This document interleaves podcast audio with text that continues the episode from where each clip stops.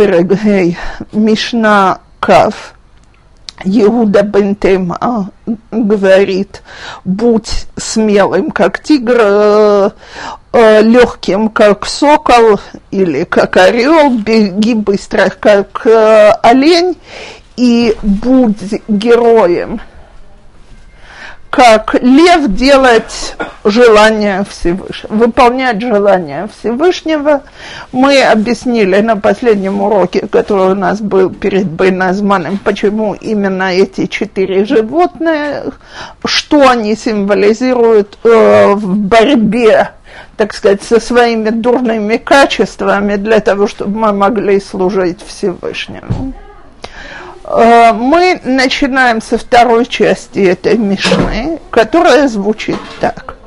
Гуомер, то есть Раби Гуда бен Тема, говорит, «Аз паним лагеном, в бошет паним Леганеден и гирацун милфанеха, ашем элокену, шетивне ирха бемейра бьямену, ветем халкену бетаратеха». Перевожу Мишну он говорил, э, смелый, а с паним скорее нужно переводить не как смелый, а как наглый. Наглый, значит, нацелен на ад, а стеснительный, смущающийся на Ганеден, и рацун мефанеха, то есть э, дай Бог, э, чтобы э, было желаемо тобой Всевышнее, чтобы отстроил ты свой город как можно скорее в наши дни и дай нам часть в Торе своей. Странная Мишна. Значит, чем она странная? Мы до сих пор не видели ни одной Мишны, которая бы кончалась молитвой в перке вот. И вопрос, какова связь между первой частью – да.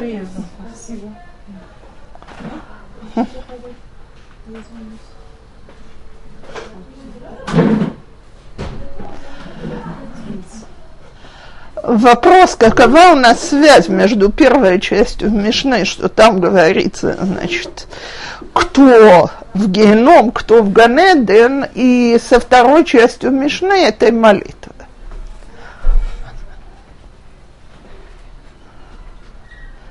Для того, чтобы понять происходящее, объясним э, первую часть этой Мишны. Как я только что сказала, э, это, собственно говоря, продолжение Мишны, которая говорит о том, как служить Всевышнему.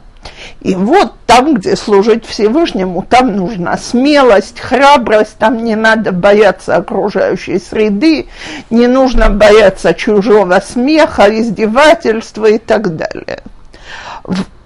Вопрос или вот это вот качество смелости, храбрости, способности противостоять другим, всегда ответить и так далее, оно качество, которое всегда положительно. Раби Иуда Бентема говорит нет. Чересчур большая смелость. Я по лицам вижу, что я разочарован одних за другим, но... Беседа, но... Но, э, значит, на ближайшие... Я, я шучу, Господи, я не такая... Да, э, просто, э, так сказать, на ближайшие две недели Хава и я поменялись. Ну, значит, я делаю то, что я обычно не делаю, а именно повторяю для опоздавших, потому что иначе... Не-не-не. Обычно я у нас опоздавшая. Да. Так, а сегодня в опоздавших ходят другие. Так вот, учитывая, так, так вот, когда у нас в меру э, храбрость, то она нам служит для того, чтобы мы не стеснялись других людей, когда мы делаем желание Всевышнего. Когда у нас она не в меру, то мы уже приступаем те границы храбрости, которые могут привести к наглости. Когда стеснительность в меру то она хороша, и она нас ведет в рай. Когда стеснительность не в меру, мы часто из-за своей стеснительности можем просто переступить аверо, э, и э, переступить какие-то запрещения, потому что одна из э, замечательных таких идей, которую я постоянно слышала, вот как это я буду ходить с юбкой где-то в России, это не скромно. Я тем самым там буду выделяться и бросаться в глаза. Так, так вот, скромность а, а, так, и стеснительность, они тут уже нездоровыми становятся. То есть в любом качестве мера – это самое главное. Так, ну, все-таки до сих все понятно. А теперь, как мы видели обычно построение э, Мишны в перке вот, высказывается какая-то моральная идея. Почему здесь вдруг кончается молитвой? Так вот, написано так, про народ израильский написано, что в принципе Израиль аз шебеумот, народ израильский, он самый смелый из всех народов. Но э, когда эта храбрость хороша, эта храбрость хороша, когда у нас есть смелость служить Всевышнему, потому что, собственно говоря, мы это смели в таких условиях, в которых никто бы никогда не выдержал, не мог и не смел, когда мы были единственные, кто служил Всевышнему. С другой стороны, когда это качество, которое переходит в наглость, рекомендую погулять по улицам государства Израиль, так или просто посмотреть на результаты последней войны. Больше ничего не надо. Так мы непобедимые израильтяне и так далее. Ну как? Основной принцип, что, чем отличается Израили от Иуды. Иуды, он галутный, он стеснительный, так застенчивый, у него нет смелости. А вот здесь мы, так сказать, кто нам, кохейну, отцем ядейну, мы самые слав, самый смелый народ, наши победы самые смелые, самые храбрые и так далее, пока нам Всевышний пару раз дает по морде. Так? Очень неприятно, между прочим, иногда.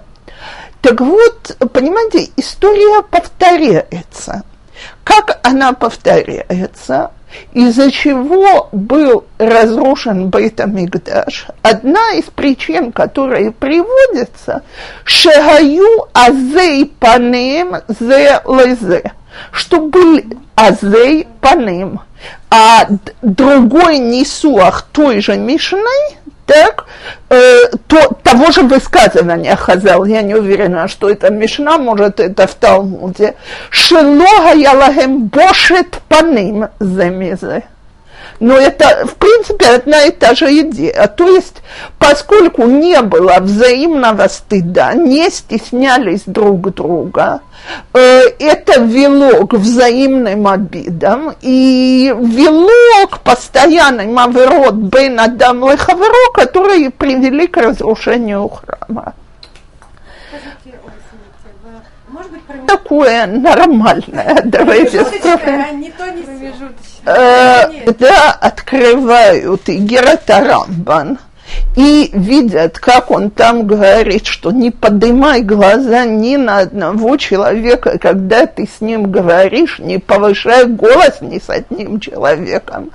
Э, видь всегда окружающих, как будто они выше и достойнее тебя – Потому что чем тебе гордиться, если ты богатый, Ашем Мориш ума, Ашир Всевышний дает деньги. Если ты умный, это от Всевышнего, а если ты себя считаешь праведнее других, то они, когда грешат, то они грешат нечаянно, а ты грешишь нарочно, так извините меня, мы очень далеки от промежуточной станции. Которая по ну, это так, э, значит, э, вот это правильное поведение. Я лично, по крайней мере, очень далека оттуда. Так что я считаю, что нам еще долго идти до промежуточной станции. Тем более до стеснительности. Так вот, каким образом можно ликвидировать вот эту вот, так сказать, отрицательную азут, которая заложена в еврейский народ? Два способа есть. Один хороший, другой очень тяжелый. Один – изучение Торы, второй – бедность – бедный человек, он себе не позволяет быть наглым, его это, так сказать, притесняет. Если вы мне скажете, израильские нищие на моя шарим, которые наглые, то, дорогие, я предполагаю, что они такие бедные, что нам, ну вот, что нам до их бедности еще материально далеко. Было, было сообщение, вот я только не помню, три... Нищий с гордыней. Это, это которые кидают 20 огород. Это не только это. Это люди, которые отказываются от помощи, когда они в ней действительно нуждаются и заставляют голодать собственных детей из этих соображений. Это долги, это очень тяжелый уровень. Но про него написано, что Всевышний его ненавидит. То есть он принял меру сломить гордыню этого человека, и даже этот урок не помог. Так? Так вот, теперь второй способ, которым можно остановить азут людей и, так сказать, заставить их подчиняться Всевышнему, это изучение Торы. Так вот, в конце этой Мишны, где мы говорим, что, что мы знаем, что наглость ведет нас в геном, мы просим, чтобы Всевышний как можно скорее отстроил Бейтамикдаш, который был разрушен из-за нашей наглости, и дал бы нам Хелкейну бы Торато, дал бы нам возможность учить Тору и таким образом победить свою наглость и выйти на тот духовный уровень, который от нас ожидается.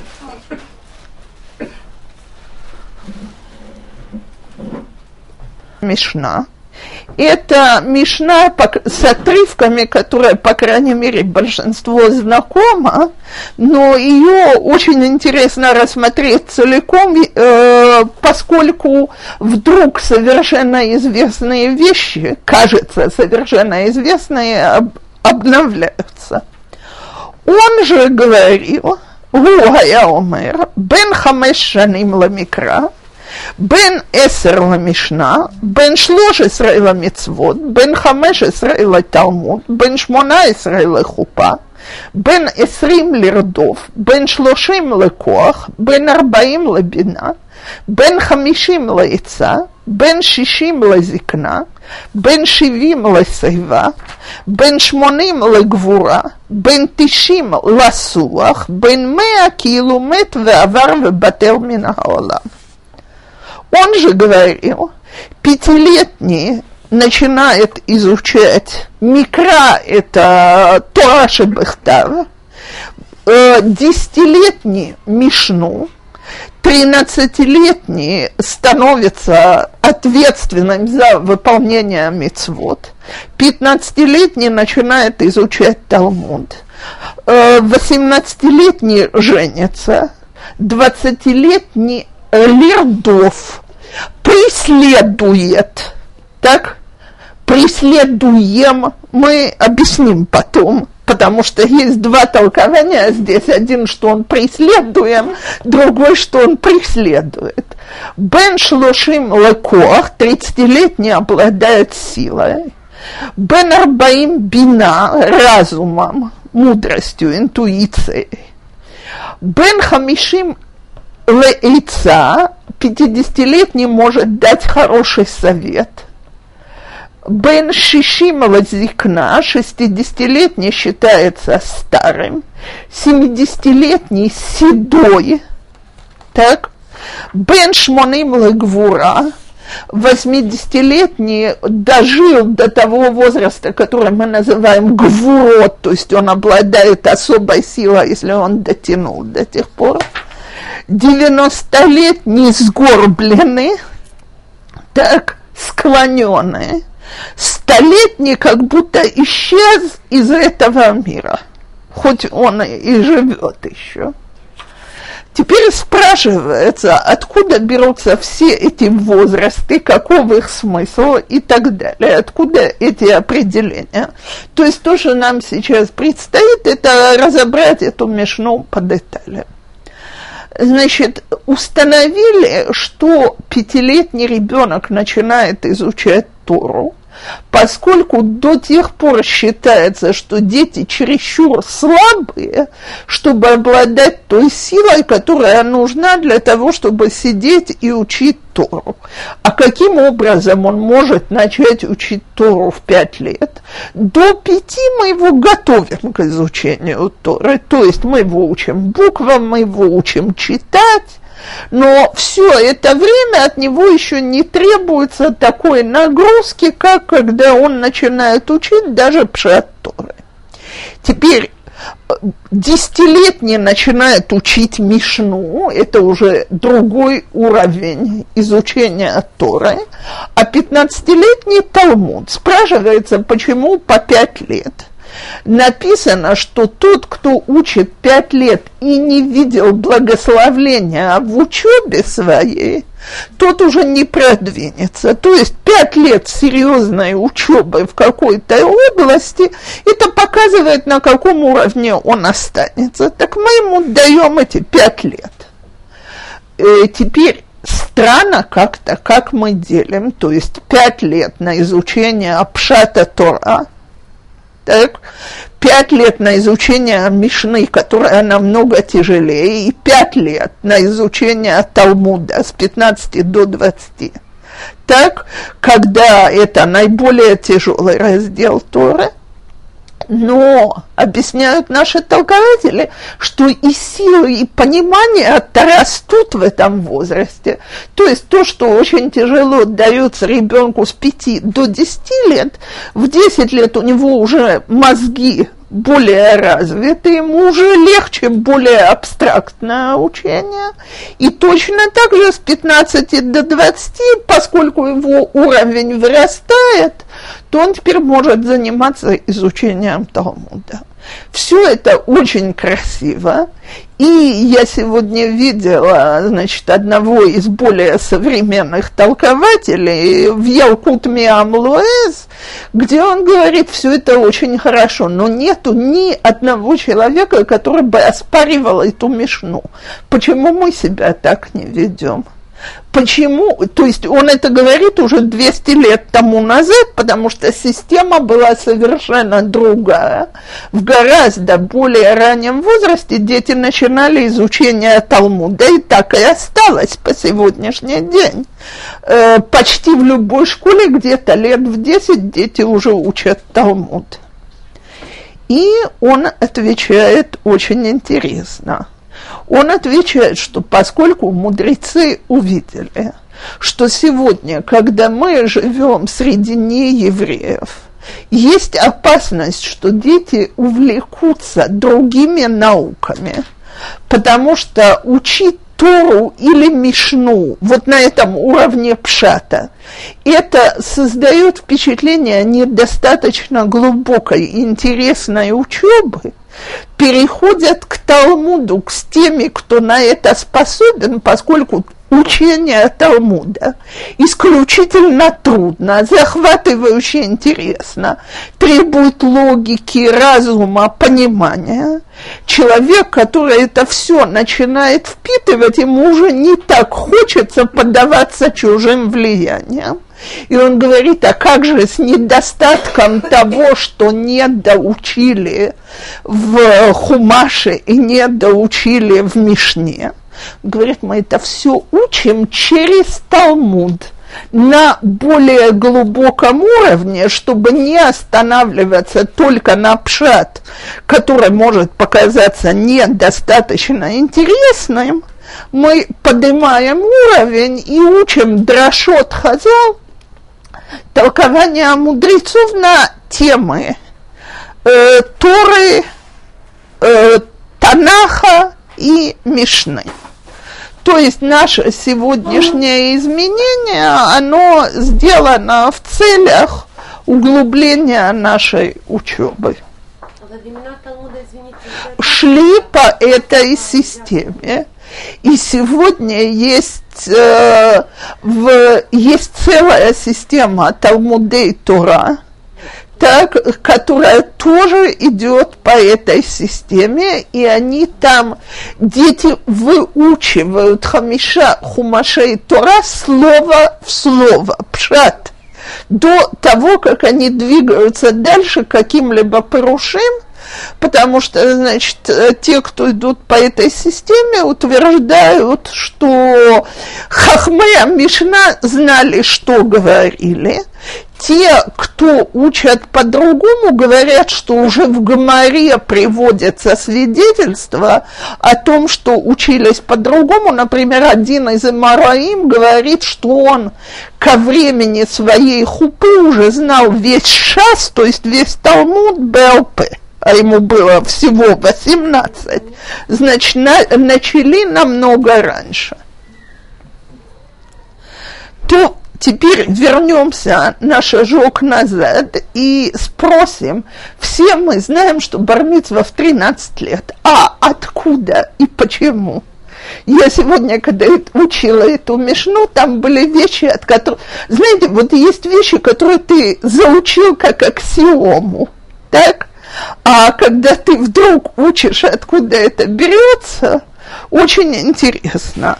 Значит, учат это на основании двух псуким. Один из них Хумаш Бамидбар, который говорит, что Иш о Иша, которые допустят любой грех, не, э, значит, непреднамеренно должны принести искупительную жертву. Кстати, из этого посука, из того, что сказано «Ишу Иша», мы знаем, что в отношении всех запрещений Торы существует полнейшее равенство между мужчиной и женщиной. Равенство, не равенство, а и, точнее сказать, разница между мужчиной и женщиной, она только в мицвод асе, где мы разные люди, а поэтому мы должны делать разные вещи, но запрещено нам одно и то же – так вот, с какого возраста это Иш Ойша? Берут другой посук, там, где говорится, что Леви и Шимон разрушили Шхем. Так вот, там написано, «Вайкху шней бней Яков, Шимон Велави, Ахейдина, Иш Харбо». Взяли два брата Дины, Леви и Шимон, каждый человек взял свой меч. Старшим из них был Леви, и ему как раз было 13 лет. Отсюда учат, что Иш, он в 13 лет, из 13 лет человек обязывается в выполнении всех мецвод. Только у женщины но наступает раньше, то она считается взрослой уже. То есть у девочек поэтому определяется, а по мужчин поэтому... Э, по суку, да. Э, теперь, где можно толковать э, Гзерашева, это вот именно, как вы сказали, ключевое слово. Если у нас это ключевое слово повторяется в нескольких псуким, так, то то, что применимо к одному посуку, применимо и к другому посуку. Так? Так вот, эти два посука истолковываются бы Гзерашева. Сейчас один, а второй я зачитаю. Ишу Иша Киясу Микол Хатата Адам. У меня здесь обрывается, там дальше не помню слово слово. Я вию Курбан Хатат и так далее в Бамидбар. Это дает связь на мецвод, бадиюк. И теперь следующий этап бен шмона Исраила хупа. Это вообще, значит, э, мне страшно понравилось. Раши объясняет, откуда мы берем в 18-летнем возрасте. От слова на асе Адам бацалмейну кидмотейну бепарашат брешит и до слов, сейчас э, хочу слово в слово, и до слов «Воеве нашем Элоким» это цело «Ле Иша», так, и построил Всевышний женщину, когда он ему приходит, 18 раз упоминается слово «Адам». Да. В Парашат Брешит. От момента возникновения, э, решения Всевышнего о создании человека на Асе Адам быть Салмейну Кадмутену и до того, как создана женщина ему в пару, так, то есть это брак, 18 раз упоминается слово «Адам», отсюда мы учим, что в 18 лет заключается брак. Теперь, если вы дома пересчитаете, там получается 19 раз, о чем, значит, отмечают толкователи, но они говорят, что один раз это в отношении самой женщины, что она создана от Адама, а 18 раз по отношению отношению к Адаму, отсюда и учат этот возраст. Советский день приезда, день отъезда, один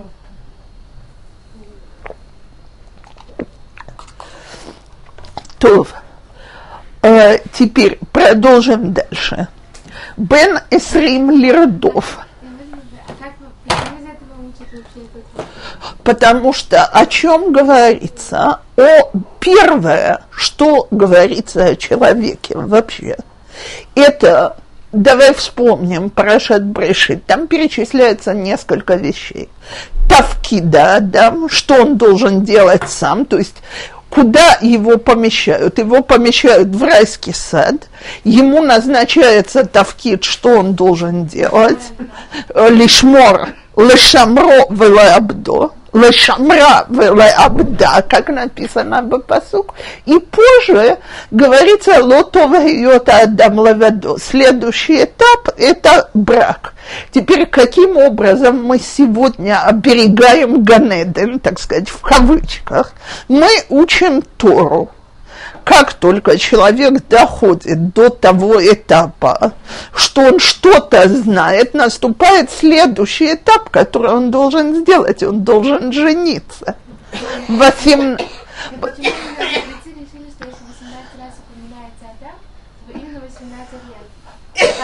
Просто какая связь А если он 23, ну как бы... В Торе ничего не упоминается зря. Так? Поскольку, э, девочки, смотрите, я вам хочу сказать, сегодня все прыгают от, от восторга от того, что раскрыли коды в Торе. Да? А почему нас эта нумерация, которую мы находим на Махшеве, она нас так устраивает? Потому что мы ее просто проще понимаем. То, что нам говорят Хазал, нету ни одного слова в Торе, которое бы повторялось впустую. Так, и, значит, у любого количества слов есть свой смысл. В данном случае смысл наступления брака. Так? Почему имеется в виду, что 18, а не с 18 лет? Например, известно, что женились в 14. По поводу ранних браков. И именно о ранних браках идет обсуждение так сказать, как желательно учить Тору.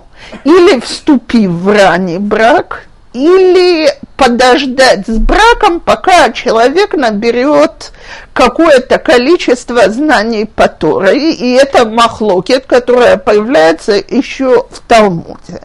Теперь одно мнение там, что чем раньше человек женится, тем дальше он от греха.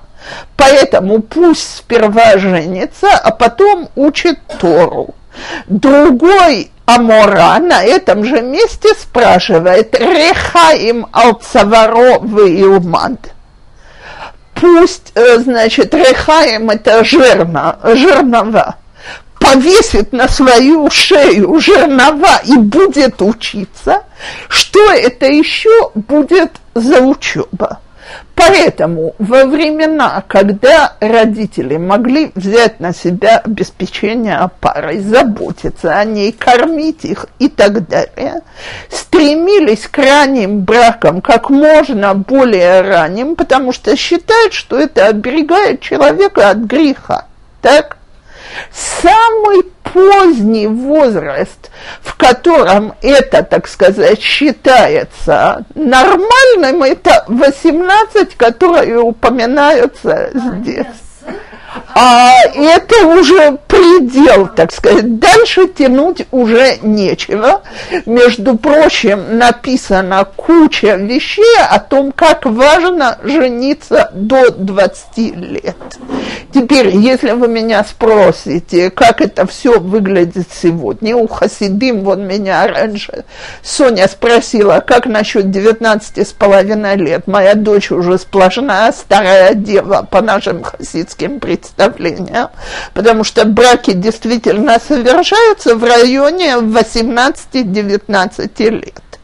Так, и очень стараются не переходить 20-летия.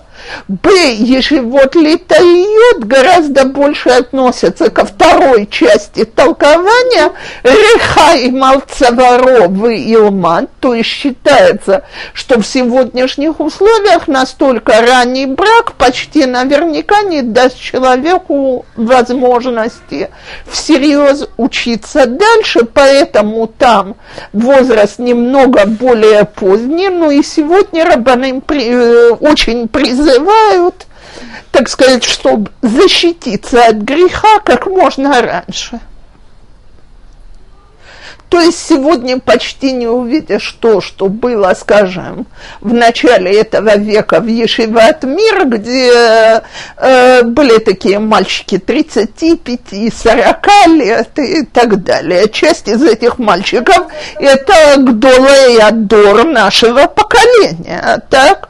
Э, но это было из материальных соображений, потому что было ясно, что человек просто либо он найдет себе жену-праведницу, которая ему обеспечит возможность учиться, либо он вынужден будет бросить учебу.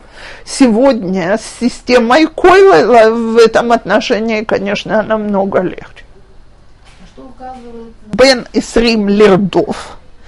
Вот спрашивается, или он преследуемый, или его преследуют, и кто кого за что и так далее. Значит, два толкования. Одно говорит, что он, э, значит, он преследует. Кого он преследует? Парнасу он начинает с 20 лет искать, как бы прокормить семью. Спрашивают, а почему с 20?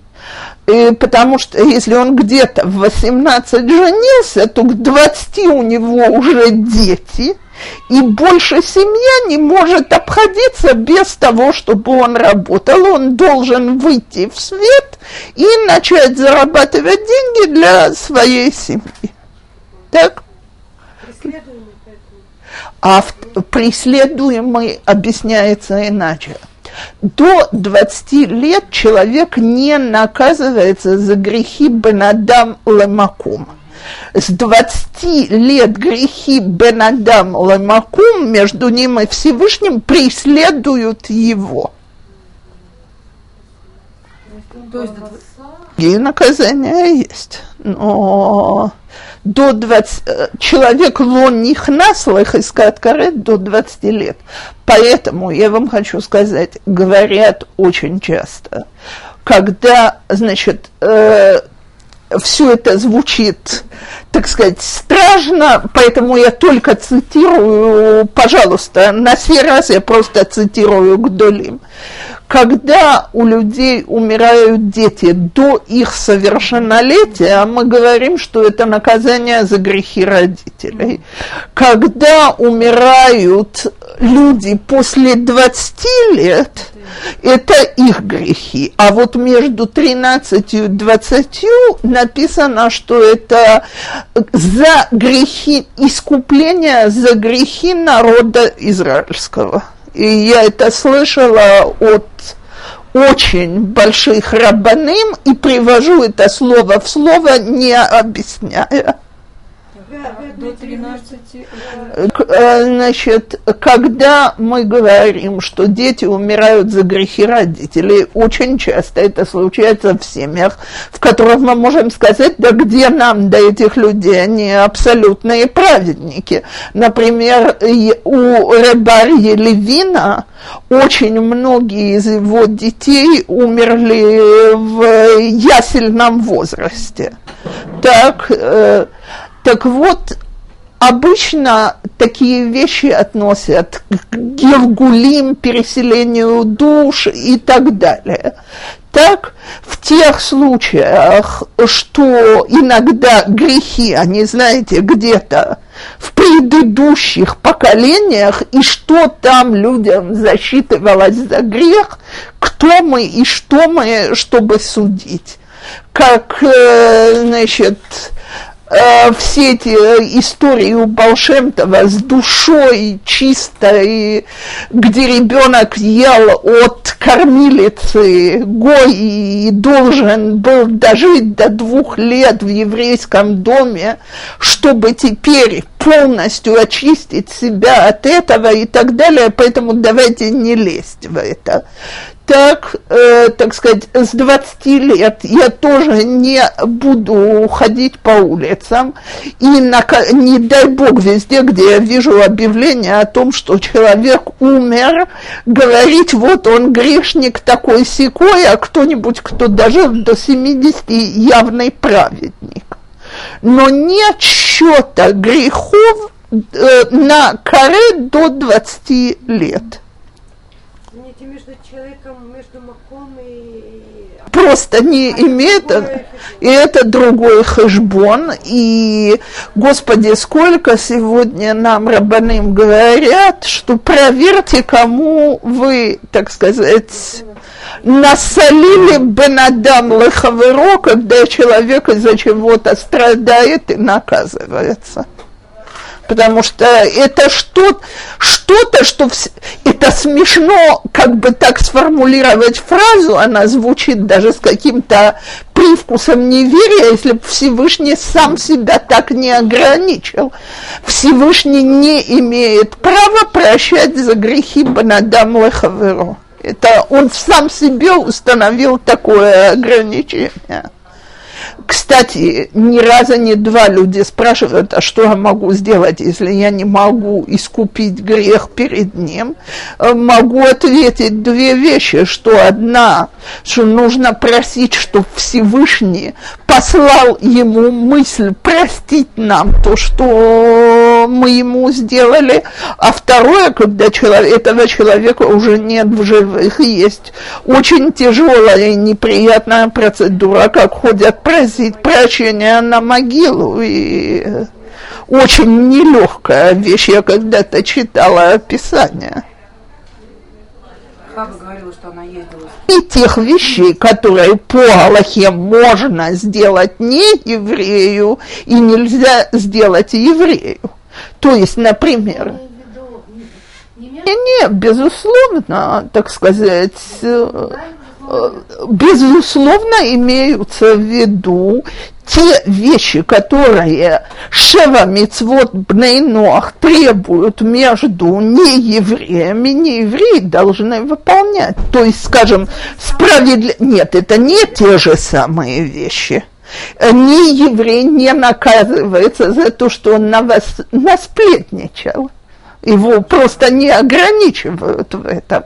Так, но он наказывается, если он несправедливо судил, если он вас ограбил, если он вступил э, в несправедливые, в неправильные соотношения между мужчинами и женщинами. То есть то, что включают Шева Мицвод Бнейнох, не евреи между собой должны соблюдать находят девочки в автобусе и обсуждают чей-то шидух, так, довольно в голос. И пошло-поехало, она такая, она сякая, она то, она все. И вот как ей достался такой парень. Встала одна женщина, которая сидела за ними, подошла и говорит, дорогие девочки, большое спасибо. Я бабушка этого парня, и теперь я поняла, какую мы допустили ошибку. Я сделаю все, чтобы разорвать этот шедух. Девочкам делается нехорошо, и они между собой начинают обсуждать, как же они теперь могут это исправить. Она дает им повариться в собственном соку минут 15. Так, после чего подходит и говорит, я не бабушка, и первый раз в жизни слышу об этой паре. Но я надеюсь, что вы на всю жизнь запомнили, что за вами может ехать и бабушка. Да сидели и чесали язычки. Ну, подумаешь, немножко посплетничали. В тот момент, что им на секунду пришло в голову, что это, не дай бог, может быть бабушка, им стало очень страшно, так? Так вот, понимаете, ну, слушайте, разрушить чужой дух э, людям не очень хочется. Почесать язычками – это другая статья. Мы никогда не задумываемся, к чему это ведет.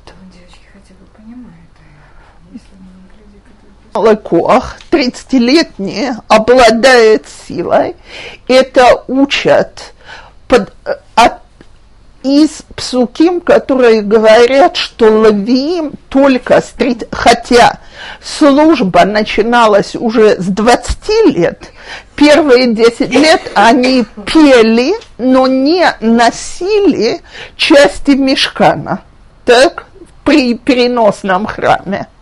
Только с 30 лавиим – только с 30 лет они обладали достаточной силой. Для этого, значит, 30-летний считается теперь в самом расцвете своей силой.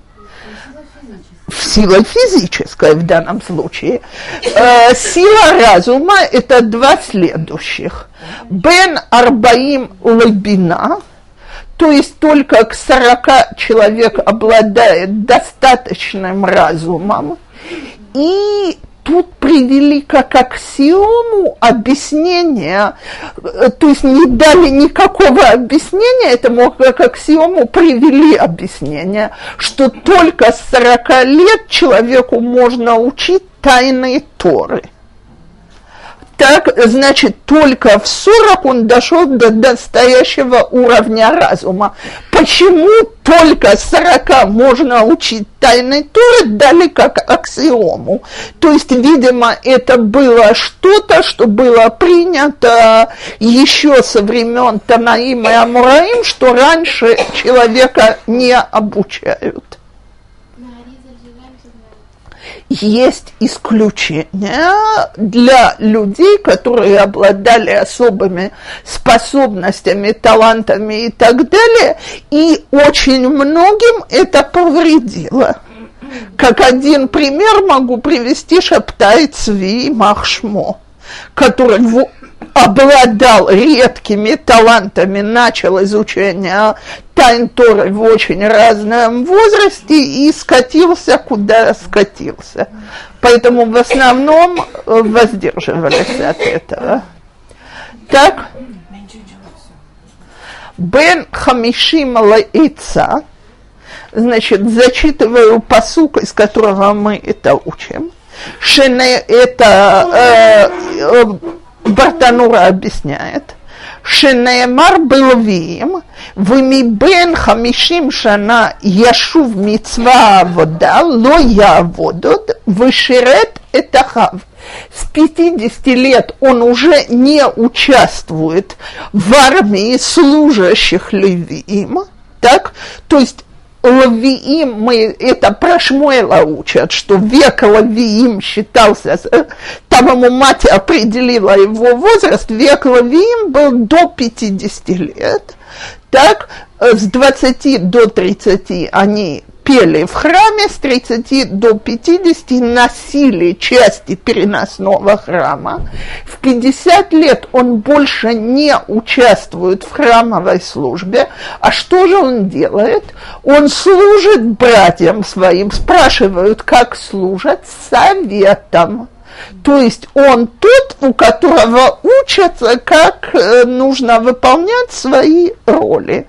Так вот, с 50 лет человек считается достаточно разумным, чтобы советовать.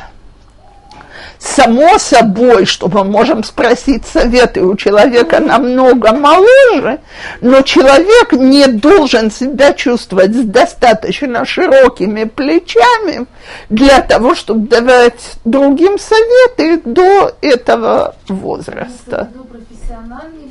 Советы. Само собой, что здесь речь идет о духовном совете.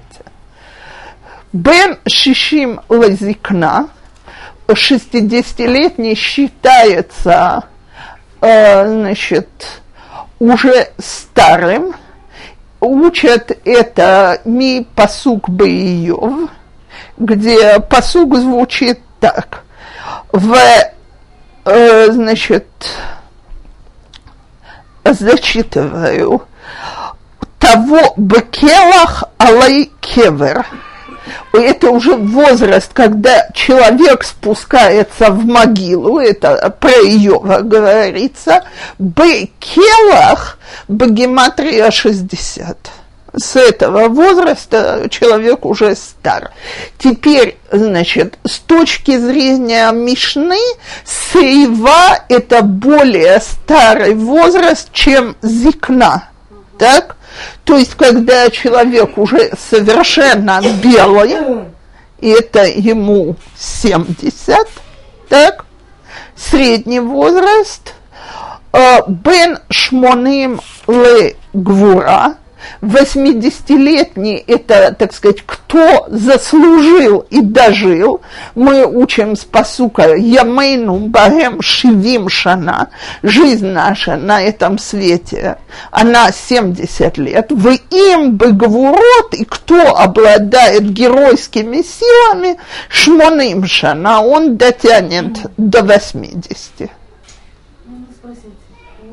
Тартапней закен, есть спор, или нужно вставать, спор в Гумаре, или нужно вставать только перед Талмидей Хахамим, или перед человеком, лицо которого украшают седые волосы. Так и оба толкования легитимные, оба воспринимаются как правильные. То есть это и это, и это. Что... Человек уже сгорбленный, приниженный, и в сто, как будто, даже если он живет, так сказать, его присутствие мы уже не ощущаем, он пережил свой век. Спрашивает э, толкователей, кому нужна вся эта нумерация, с которой мы провели последний час, и на этом мы закончим идея ее такова, что жизнь человеческая коротка. Так, то есть, если мы доживаем до 80, это договорот, а если мы дотянули до 90, то мы уже просто бессильные, а если до 100, то мы уже просто не ощущаемся в этом мире. А каков же вывод, который нужно сделать из этой мишны, что человек должен использовать то время, которое ему дано, и выполнить свои роли в этой жизни? Здесь